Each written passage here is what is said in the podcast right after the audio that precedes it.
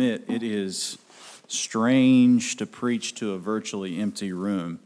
Um, so I'm just imagining that you're in your living rooms with your phone or airplaying this on TV or however you're looking at it, and we're tuning in together to God's Word. I'm trying to imagine that because this is not church. Definitionally, church is an assembly. We're to be together. And so we can't be together in person. And so this is this is an opportunity to have a service by which we're fed spiritual content with an eye toward relevancy in our setting. Uh, hopefully, as a pastor, I know those of you that care enough to tune in here better than just any old preacher anywhere, anytime. Even if someone else could preach a sermon that was that had more zip and zap to it. The idea is, is that I will be preaching something to a particular people as a called out shepherd of a certain flock that would be relevant, not because it's novel and new, but because it's old and it's true. And I would be preaching to you in a way that was sensitive because the Bible tells us again and again that we are to know the condition of the flock. Know the condition of the flock. And so that's what my hope is in doing this. I could point you to just any old sermon anywhere that would probably be helpful to you, but I'm wanting to give a word on August the 5th. 2020 on Palm Sunday to a specific group of people. And so that's my hope today as we look at an old, old story in a fresh and a new way. A quick sidebar Kostenberger and Taylor wrote a book, The Final Days of Jesus, and I'm doing morning devotions this week that's following the final days of Jesus, Palm Sunday through Easter Sunday. So I'd love for you to tune in for that. I'm borrowing some material from them, The Final Days of Jesus. Excellent book, but it's a big book.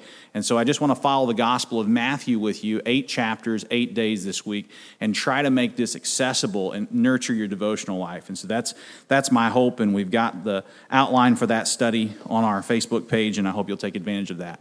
We also have on our Facebook page an e bulletin. And if you are looking at that e bulletin, you come to the point where you get to the sermon. And I'm going to flip there now myself in my e bulletin. And the sermon says, The King in Me, Matthew 21. 1 to 11. So I'm going to turn there in my Bible, and while you're trying to find your place in your Bible to turn to Matthew 21, I'm going to say a few things about the text. Uh, they say three words. There's a three word phrase they say familiarity breeds contempt. You familiar with it? Familiarity breeds contempt. And that becomes a problem for us because this is the one place where we cannot allow that to happen. We probably shouldn't allow it to happen in many covenantal aspects of our lives. Probably shouldn't let it happen in contractual aspects of our lives where we don't need the familiar to breed contempt. But the reality is, in a Genesis 3 fallen world, in our fallen human condition, familiarity can breed contempt. It can cause us to have contempt for that which is just always around, always available. And we can think it's always going to be as it always has been. That's one thing that the COVID 19 crisis has probably sobered us up from is the drunken stupor that makes us think that things will always be as they always have been. 2 Peter 3 4 tells us that that's how the unbelievers act. Things will always be as they always have been. And the fact of the matter is, as people of faith, we know, rooted in history, that history is going somewhere, that history is his story. And where it is going is in his control by his divine providence and his love for his people. And so we shouldn't live with the false pretense that things are just going to go on as they've always gone on and on and on. And this season causes us to be able to reflect afresh, especially because of what's going on in the world right now. We can reflect afresh on an old story that has true value for us today. It has eternal value and eternal meaning. It is the most unique story and the most unique week in the history of the world. And we need to not let familiarity breed contempt. Alistair Begg said once The task of the pastor is not to inform you of something you didn't know, but to remind you of something you mustn't forget. I must remind you of something you mustn't forget. It's not that you don't know about the waving of palm branches and the exuberance of Palm Sunday, but I want to remind you of something you can't forget, and that is the meaning of this holy week. We need to get caught up in the fervor of singing Hosanna again and again and realize that only one man then and only one man now really controls the events and really sees precisely how these things are headed and rolling out, and that is the Son in obedience to the Father.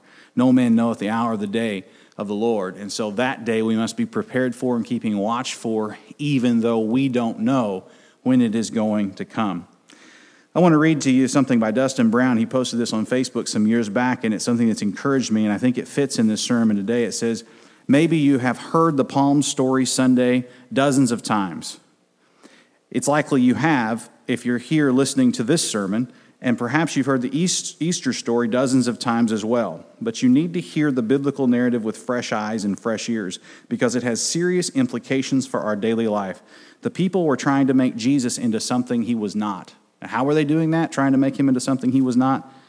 He says it like this He says, The Jews of his day wanted to make a political savior. Maybe you're like this. You will turn our country around. Perhaps you want a health and wealth savior. You want a God who will give you a healthy, safe, comfortable life, a good job and money, three kids, a dog, and a white picket fence. Do you find yourself getting frustrated when life isn't going easy and leisurely the way that you think it should? Maybe you're looking for a political or a health and wealth comfort savior. There's a third kind of savior that Brown writes about. He says, It's a get me out of hell savior, but don't really change my life. We just want Jesus to save us from hell, but leave our lives unchanged because we don't want to give up anything. We want the benefits from God without actually wanting God Himself. The problem with all three of these saviors, all three of these saviors, is that they don't exist. They sure don't save. Palm Sunday begs us to do heart searching because there's only one true Savior. Jesus is king, and he isn't just king over one area of our lives, he, he's king over all of life. He's Lord of all. To be our Savior, we must surrender every sin in our life to Jesus. We must surrender every aspect of our lives to his lordship, whether it's our work, our school, our, our sexual lives, our relationships, home, family, free time, hobbies, possessions, our very views of the world and orientations, surrender to Jesus. That's what it means for a king to own your life. Jesus, the king of your life, is he? And that's what today is about. Don't look to a Savior to save you from all your sin and change every, every area of aspect of your life and then withhold. Jesus is the king that ascended in Jerusalem on a donkey and didn't stop there. He journeyed through trials with the Jewish and Roman authorities, skin tore off his body while he was whipped, hands and feet nailed to a cross. While a physical torment was terrible, the spiritual torment was bad too.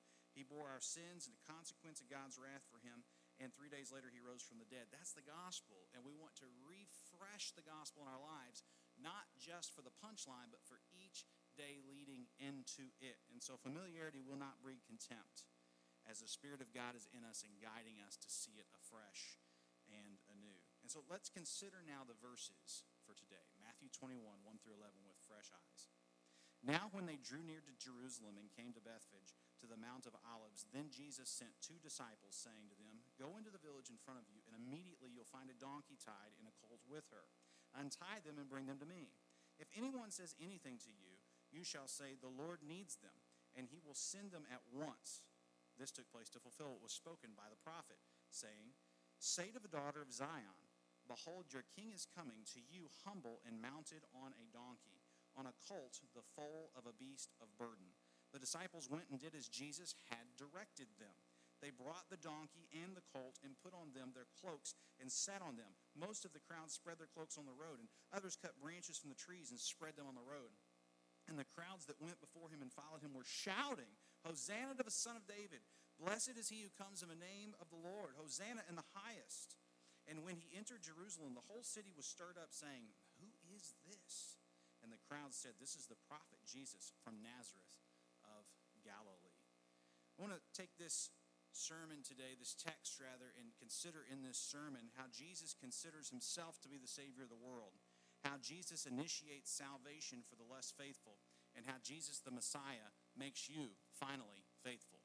And so, if you'd like to take notes at home, if you're able to do it between kids that are running around in the busy living room, there are three points from this text I want to draw out. The first one is how Jesus considers himself the Savior of the world. The second one is how Jesus initiates salvation for the less faithful.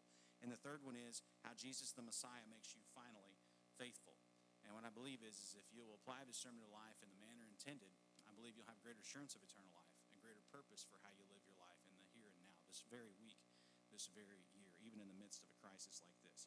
So, first, let's consider how Jesus considers himself the Savior of the world. Look at verse 3 of our text.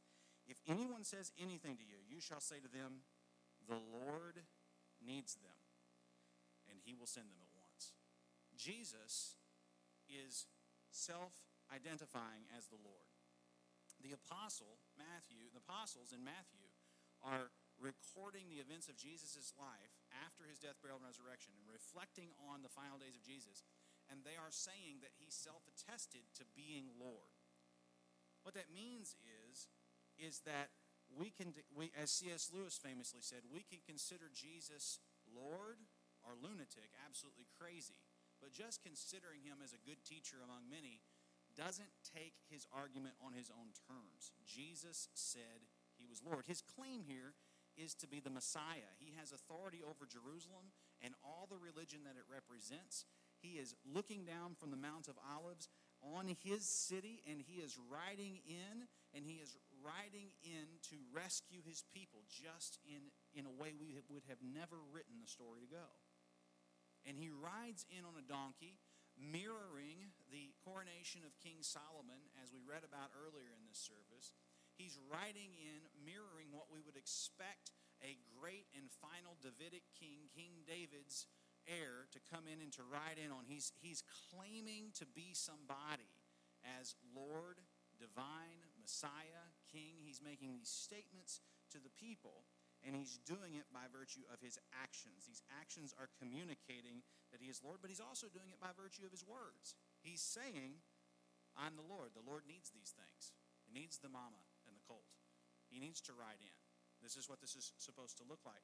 And so Jesus identifies as the Messiah. He's long expected and awaited. And I want to call you today to a theological worldview, to a, a God centered worldview, where all the aspects of your life circle around and connect to interdisciplinary God, for God to be at the center. And the God man himself, Jesus Christ, to be your Lord as C.S. Lewis famously said, declare him lunatic or declare him Lord. But get out of here with all that, he's just a teacher talk. What we've found that have followed Jesus is we found, as the Psalter says, that we can't trust in chariots and horses. We can't trust in governments and transportations. We can't trust in eternal health and wealth. We can't trust in a political savior. We cannot trust in saviors that don't save at all. We trust in the Lord Jesus Christ who showed us the way of the cross and took the initiative for our salvation. This text calls us to lean into God as more in control of history today than the prince of this age, for sure, Satan, and way more in control than the governing rulers like the Romans or the nominal religious rulers that were in bed with them in the first century. I mean, that's what was going on, really. These religious priests were afraid of losing their power. They had snuggled up to the Roman Empire. They were benefiting from the coercive power of the state. And I'm not trying to create some sort of an anarchist sermon here, like we should th- say all governing authorities are bad always and forever. But we should realize that they don't save. They're good for their intended purpose. Romans 13 and 1 Peter 2 tells us that the governing authorities are there indeed to restrain human evil.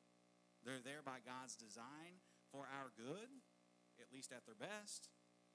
And legitimate governing authorities not to be rebelled against unwantedly by us as citizens and people. However, we can't trust in chariots and horses any more than the salt of the people in times the psalm was written were tempted to. We can't trust in the governing authorities and in war to keep us at peace. Our peace comes holistically through the way of the cross. And Jesus is saying, I want to be the center of your life. And I, I don't want you to trust in man and in the amassment of power. We don't trust in the amassment of power from the Vatican or from big evangelicalism. We trust not in the amassment of power, but we trust in the gospel that says we are strong when we are weak.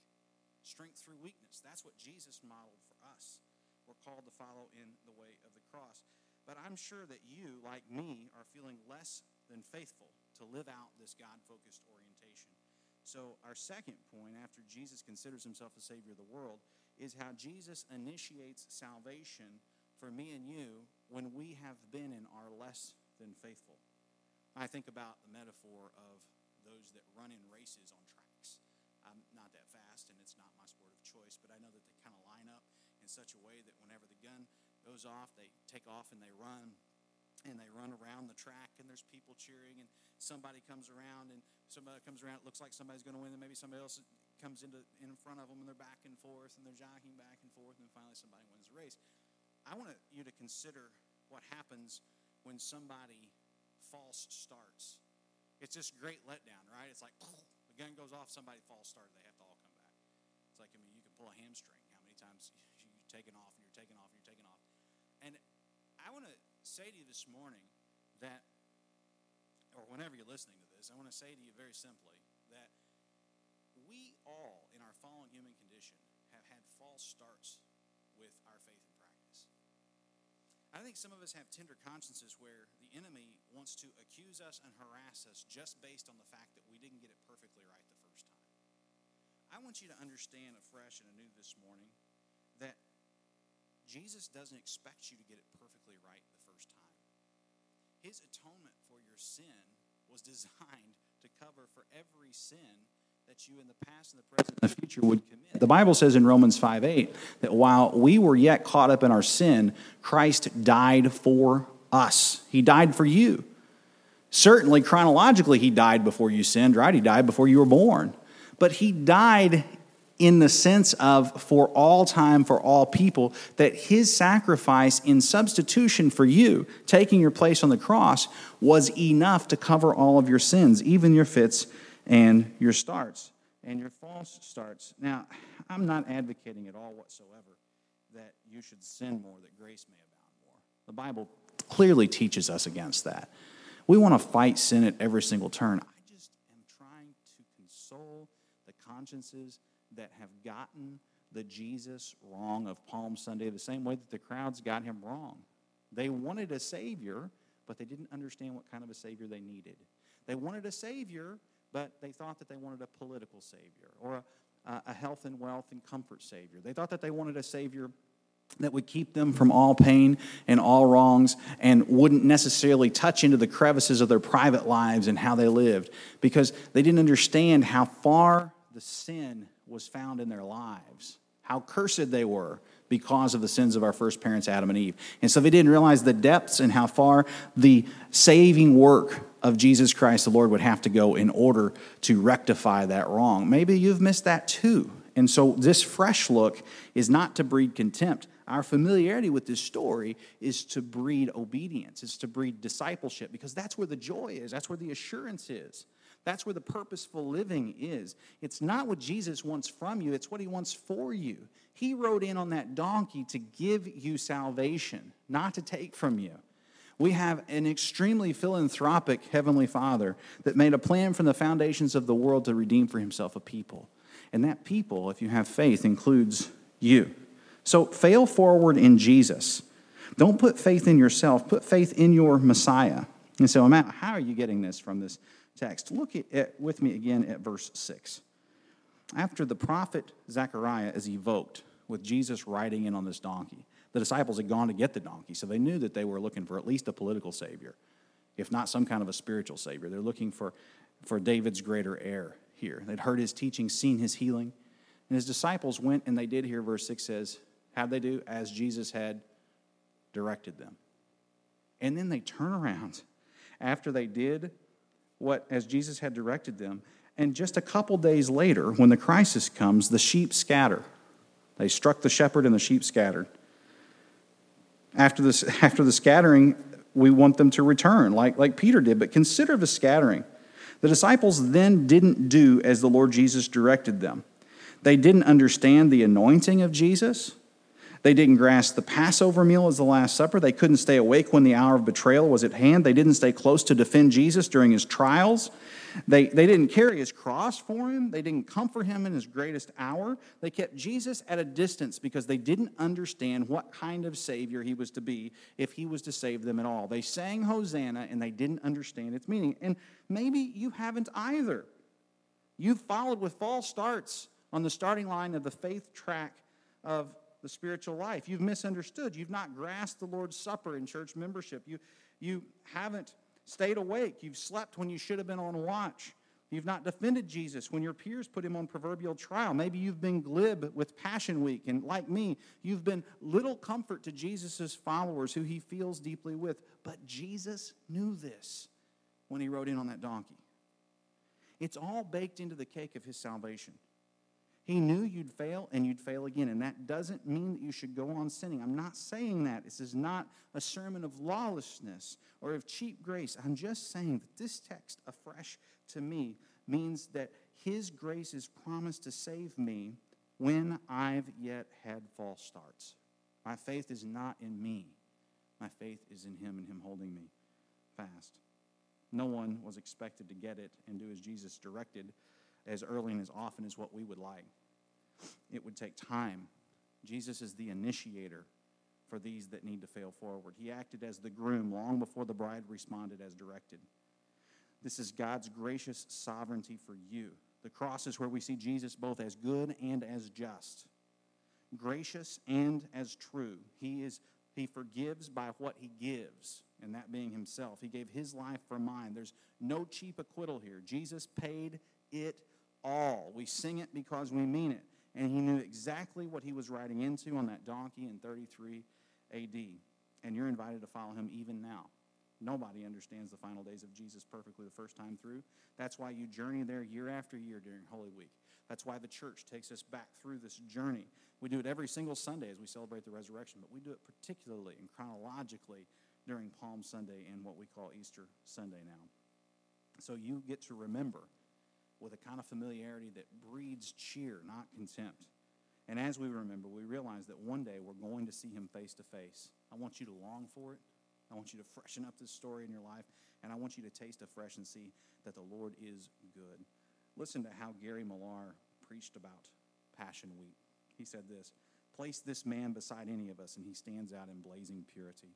The sweetest baby is exposed as a ball of snarling selfishness. The greatest humanitarian suddenly appears as a bundle of self interest. Our grasping, our self serving, shameful, blackened hearts only serves to illuminate his perfect innocence.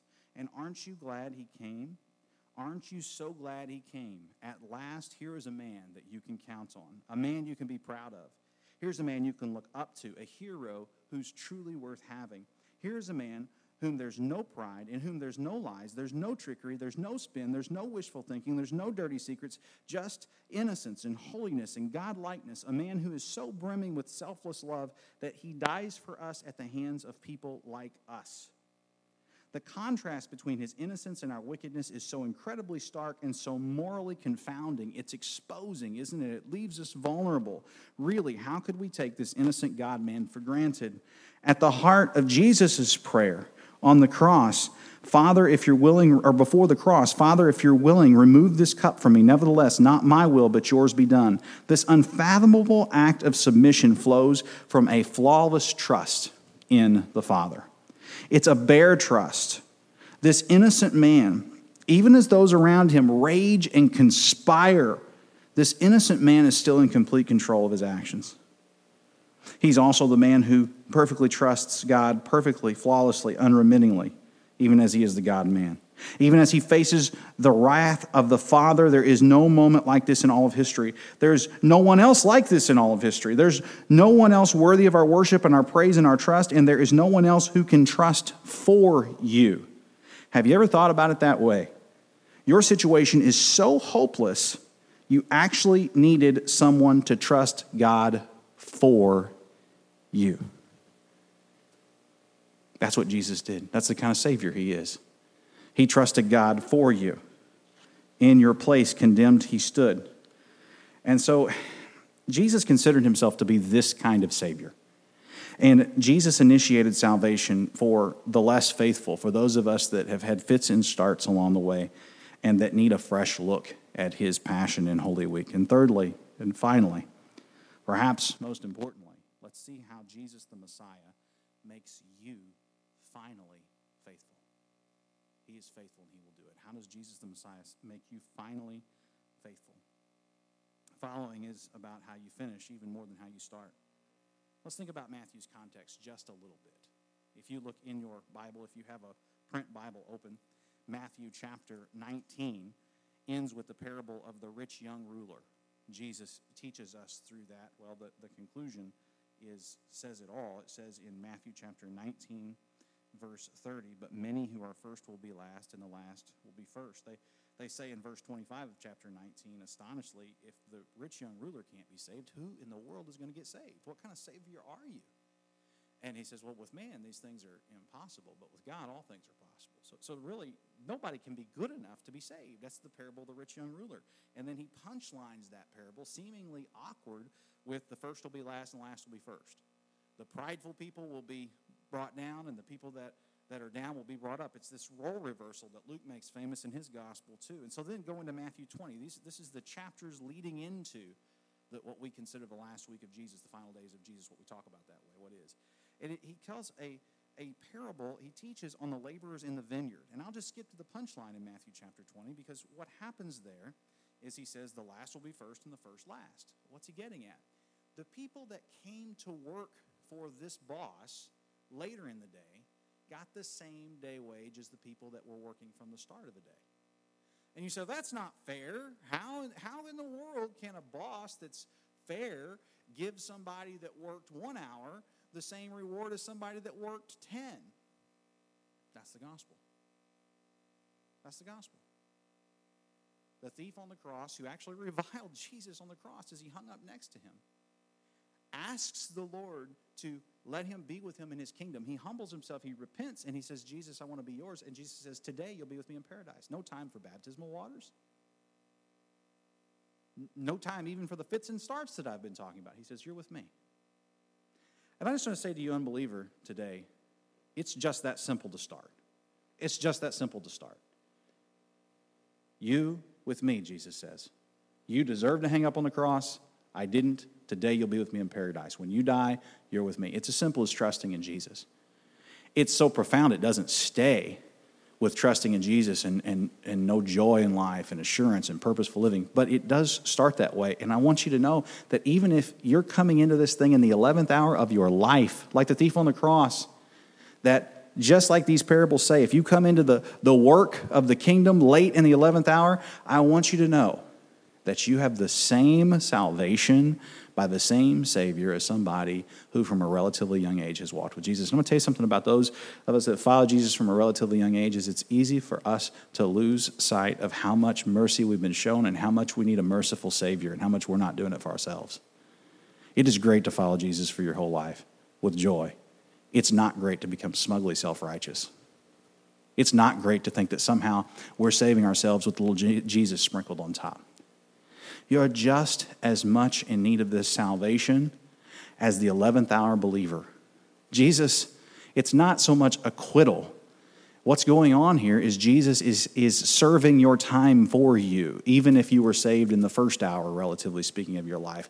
He's serving your time for you. That's the purpose of Passion Week. And He not only is serving your time for you, but He is the one that makes you finally faithful. So when we read Matthew 20, we see that day that day laborer story, and then Jesus foretells his death for a third time. But even Jesus' closest uh, followers of the time didn't get the breadth of what kind of Savior he would be. I mean, they all abandoned him strike the shepherd, the sheep scatter. And then the mother of the three most famous disciples, the mother of the sons of Zebedee, and just, uh, just, just making this point up there for us in the ordering of Matthew, in Matthew chapter 20, verses 20 through 28, the mother comes in and she says, Hey, uh, in this new aristocracy that's going to overthrow the Sanhedrin, when the Pharisees and the Sadducees aren't in control and they're not snuggled up with the Roman governance anymore, uh, in this, this Davidic kingdom with a little d that you're ushering in, can my sons have nice positions of authority in that new kingdom that you're ushering in? So, so the mom doesn't get it, the kids don't get it, the crowds don't get it, certainly the chief priests and the teachers of the law and the Pharisees don't get it. Nobody gets it. You're in great company. The question is, do you get the humbly that Jesus rode in on the cross? Because you come to this Jesus that rode, or rode in on a donkey, rather, on the road to the cross. The Palm Sunday riding in on a donkey is modified humbly. He humbly rides in. Look at Matthew chapter 21, verse 5. Behold, your king is coming to you, mounted on a donkey, humble and mounted on a donkey. That, that, is, the, that is the real accent mark for us, I think, is humility. Jesus humbled himself when he didn't have to, so that you could humble yourself when you have to. You have to humble yourself. Your salvation is not coming on Air Force One. It's not coming from the latest diet fad or better healthy living. It's not, it's not coming from your ability to live a little bit more moral life while still keeping your hidden sins hidden in secret and in the private crevices of your life. What Jesus does is save to the uttermost, and he's asking for the whole thing because he gave you the whole thing. That's what this is about. So if you've blown it, we've all blown it. It's, it's not our good thing with little Jesus on top. It's he is Lord of all or, or not at all. He is he's in for the whole thing. And he went all in. This Holy Week is about him coming all in. And you think, well, I'm just insignificant. What difference does it make? There was a pastor that wrote this on Facebook a couple years ago. He said, On the last day, you will be surprised by how different God evaluates things than you do. Heaven will be filled with many no name saints who humbly served behind the scenes. They had no books written about them, but the Lord's book is full of their deeds done in secret. I love the way that Michael Horton writes about this subject in his book Ordinary. He says, We need to find contentment in our King, right? They're saying, Hosanna, here's King Jesus. And Horton says, We need to find contentment in our King. This is how he says it. Psalm says that the, Lord, the earth is the Lord's and the fullness thereof. We are not self made, and ultimately, I do not own anything. God owns it all, and He gives it as He pleases. We become content with our King as I, as we grow in our understanding of who has adopted us as co heirs because we are, un, we are united to His only Son. Our Father is not a stingy monarch, and His generous gift giving never depletes His storehouse. So you do not need to jockey for His favor or for His gifts, especially when you recall Holy Week and Golgotha you never have to question whether He is disposed toward your good.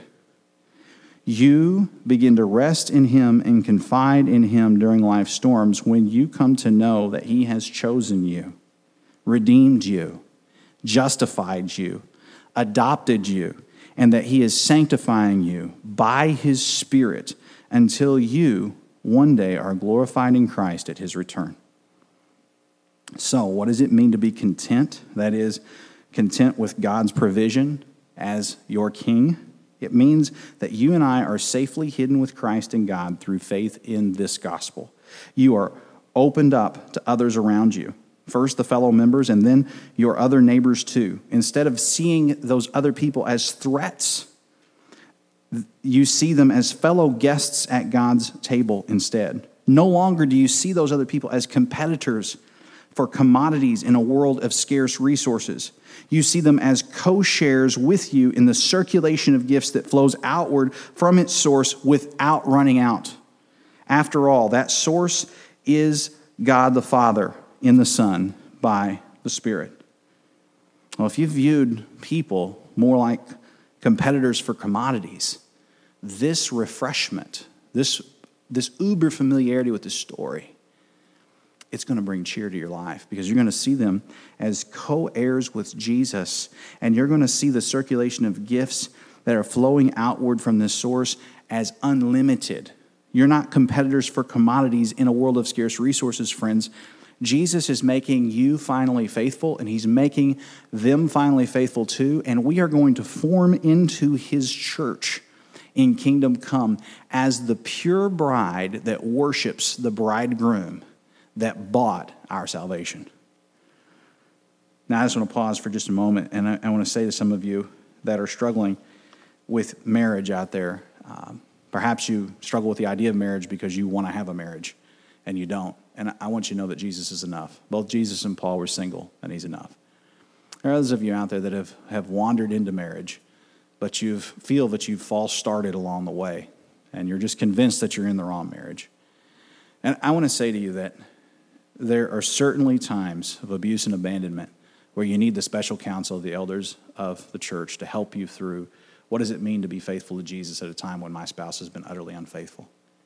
And that's true, but I don't want to talk about that right now because the overwhelming need, probably to the 90th percentile that we have, is for us to see the economy of God, like Ephesians 5 and 6 says, with Jesus as the groom and the church of the bride and see the covenant relationship that's not contractual, but is eternally and covenantally bound in such a way that He initiates our sanctification when we don't seem to appear to be the least bit concerned with it. And again and again, the hound of heaven that He is, He comes after us and comes after us, comes after us. And, and maybe you're the woman and you're having to act more like the groom in this situation, but I want to speak specifically to some men this morning. Look at the Passion Week, look at Holy Week as Jesus as a groom and what he is doing on behalf of a bride that doesn't seem to care. And let that be your model for redeeming your marriage. Look at it that way. Jesus rides into Jerusalem on a donkey, claiming himself to be the king of the universe, certainly of the Jews and of all the people that would follow the king of the Jews. And Jesus is as calm under pressure as he can be, calm in ways that we wouldn't be as tender souls. And he doesn't just handle his own adrenaline, but as one pastor says, he's able to determine the outcome and he acts wisely. He's a victim, to be sure, but he's a victim that is totally and utterly in control. There's a word for us with tender consciences there. He's a victim, but he's totally and utterly in control, moving purposefully and powerfully toward the mission that he planned with his Father from the foundations of the world. And it's sovereignty in action. It's the most powerfully powerful demonstration of controlled selflessness the world has ever seen. It's the most powerful demonstration of controlled selfless, selflessness the world has ever seen. And all the people listed need to hear this, this saving gospel of Jesus Christ listed in these narratives, these stories that we're reading about this week. I want to conclude this sermon by looking at some texts that are related to Matthew chapter 21, and one that's even embedded in Matthew chapter 21. Consider first Psalm 118, 22 to 26. Twice referenced is this Hallel, this praise psalm in Matthew 21, once in the beginning and once in the end of Matthew 21. I think you'll notice how it's referenced in the beginning. I'll share for you how it's referenced in the end. Look, the stone that the builders rejected has become the cornerstone. This is the Lord's doing. It is marvelous in our eyes. This is the day that the Lord has made. Let us rejoice and be glad in it. Save us, we pray, O Lord. O Lord, we pray, give us success. Blessed is he who comes in the name of the Lord. We bless you from the house of the Lord. So Jesus is rejected and then he saves. Psalm 118 is a part of a core of psalms that were known as the praise psalms. Um, Hosanna means save. It comes to us straight from the Hebrew. Hosanna, Hosanna. And we sing Hosanna.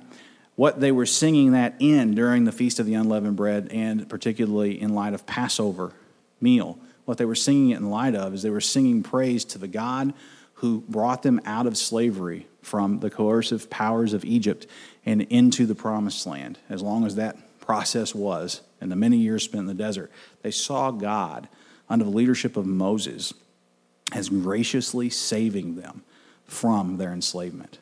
Well, Jesus comes to do the same. And in fact, when we read the Psalms, we should imagine Jesus singing this psalm at the Last Supper, like Matthew 26 30 indicates. And we should imagine this psalm being quoted as central to understanding what Jesus' whole program is about. Psalm 118 frames our own Exodus experience. And so he says, or they say rather, as he's riding in on a donkey, Save us, we pray, O Lord. We pray, give us success. Blessed is he who comes in the name of the Lord. We bless you from the house of the Lord. They're seeing Jesus as Savior coming in. They're seeing him as Lord, but they're seeing him probably as a political Savior or some other kind of Savior that's not a Savior in the manner in which Jesus intended to save holistically, like we talked about from the start of his sermon. And the priests reference this psalm as well as the theme of the week. Look at Matthew chapter 21, verse 42 for that information and consider how it is in Matthew 21 42 that we see these that want to kill Jesus really misusing and misunderstanding Psalm 118. They say, Jesus said to them, Have you never read the scriptures? The stone that the builders rejected has become the cornerstone, and this was the Lord's doing, and it is marvelous in our eyes. Therefore, I tell you, the kingdom of God will be taken away from you and given to a people producing its own fruits, and the one who falls on this stone will be broken to pieces, and when it falls on anyone, it will crush him. And when the chief priests and the Pharisees heard his parables, they perceived he was speaking about them, and although they were seeking to arrest him, they feared the crowds because they held him to be a prophet. Jesus is saying, You're quoting Psalm 118, and I want you to know it's more applicable than you could ever realize. Because the stone that the builders rejected, that you rejected for building this house, this edifice of Jews and Gentiles in the faith, the stone that the builders eh, eh, rejected, you're rejecting it, it's become the cornerstone. You're just like your fathers that killed the prophets. Even though you've erected statues to say that you're not, you really are. You've done everything you can to fake yourself into thinking you're not like those that murdered the prophets before me, but you are, and you're going to murder me too. And he's, he's preaching them. And I think sometimes we read these passages and we think oh, how hateful Jesus was to these people. How else would they be saved? I mean, some of the priests came to faith, we see in Acts chapter 6. We see that some of these people got saved in no small part than the means of the preaching of the hard truths to the hardest headed. So let this hit you, hard headed listener. The stone that the builders rejected has become the cornerstone. You don't build a lasting edifice without Jesus. He saves to the uttermost. The stone that the builders rejected has become the cornerstone. Jesus was rejected and then he saved. He was rejected and then he saved anyway.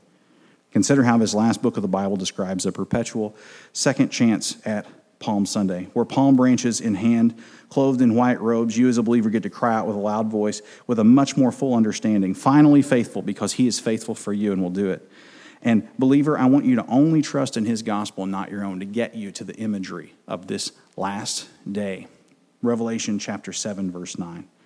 After this, I looked and behold, a great multitude that no one could number from every nation and all tribes and peoples and languages, standing before the throne and before the Lamb, clothed in white robes, with palm branches in their hands. Take a fresh look at that.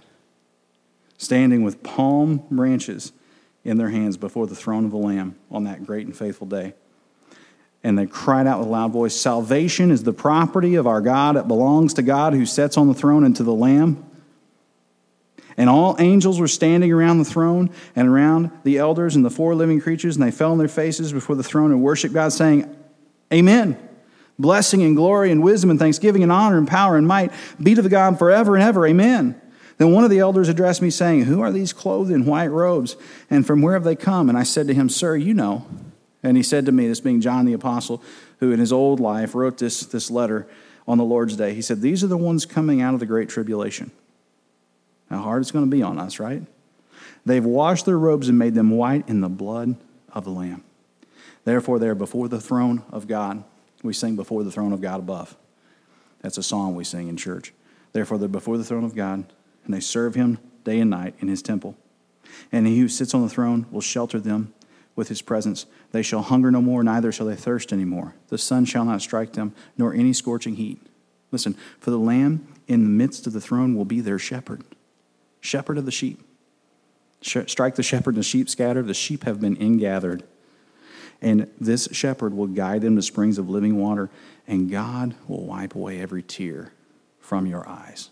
Believer, put your faith in the Savior that is talked about in this Passion Week. You'll have more purpose and you'll have more assurance of eternal life than if you put your faith in yourself or some pseudo Savior.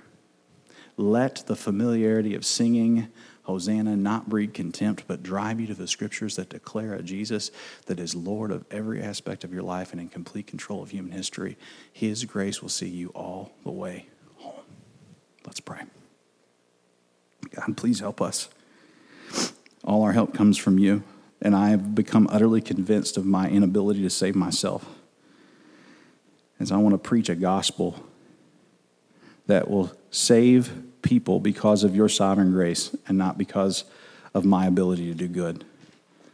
Be pleased to redeem for yourself a people and to make some people aware of it right now through this service as we consider this fateful and wonderful week. In Christ's name we pray. Amen.